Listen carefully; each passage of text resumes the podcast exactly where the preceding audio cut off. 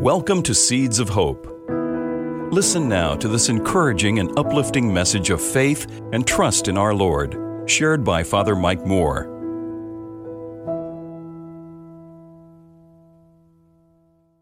In this last episode of Reflections on the Silence of God, I like to turn to the New Testament. All four of the Gospels emerge from a dimension of silence. In the Gospel of John, we hear these first three words In the beginning, an obvious allusion to Genesis and the silence right before the act of creation. For Luke, it's the silence of old Zechariah, who is not able to speak. He needs that silence to grow in humility and trust. For Matthew, it's the awkward silence that must have been there when Mary gave Joseph her prenuptial news.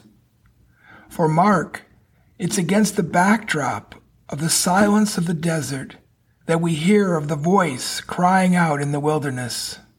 Jesus must have had many times of silence in his preaching. Imagine how long the silence must have been when he said this Love your enemies. Do good to those who hate you. Bless those who curse you. Pray for those who abuse you.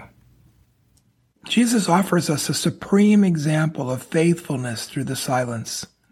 After the transfiguration, we don't hear much about the Father speaking to the Lord. He prayed in the Garden of Gethsemane. We hear the prayer, but the only voice we hear is His.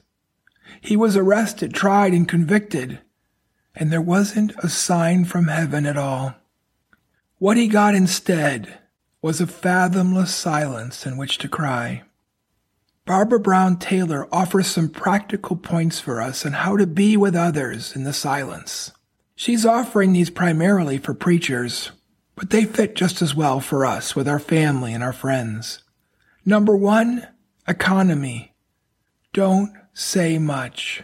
Seminarian students before they're ordained have a period of training in hospital ministry. And almost universally, they say that the biggest thing they learned was to be quiet. They couldn't get over how powerfully present God was in those silences. The second suggestion is courtesy. Don't say more than can be said. In other words, don't lie or puff up the faith, which leads to reverence. This isn't easy. It takes courage to walk in love with others in the mystery of silence. In conclusion, here's Taylor one last time. Only an idol always answers. The true God possesses more freedom than that. And I believe we do more for those in our care by teaching them about the silence of God than we do by trying to explain it away. Our job is not to pierce that mystery with language, but to reverence it. Within this understanding, the failure of our speech is not something to be dreaded, but something to be hoped for. It means that we have encountered the transcendent God, whose sound cannot be imitated.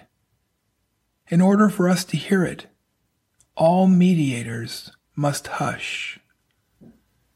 An answer will come but not until the silence is complete.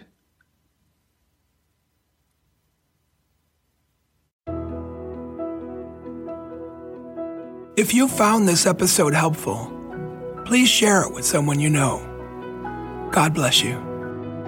If you would like to subscribe to the Seeds of Hope Reflections, just search Seeds of Hope with Father Mike in your web browser or wherever podcasts are available.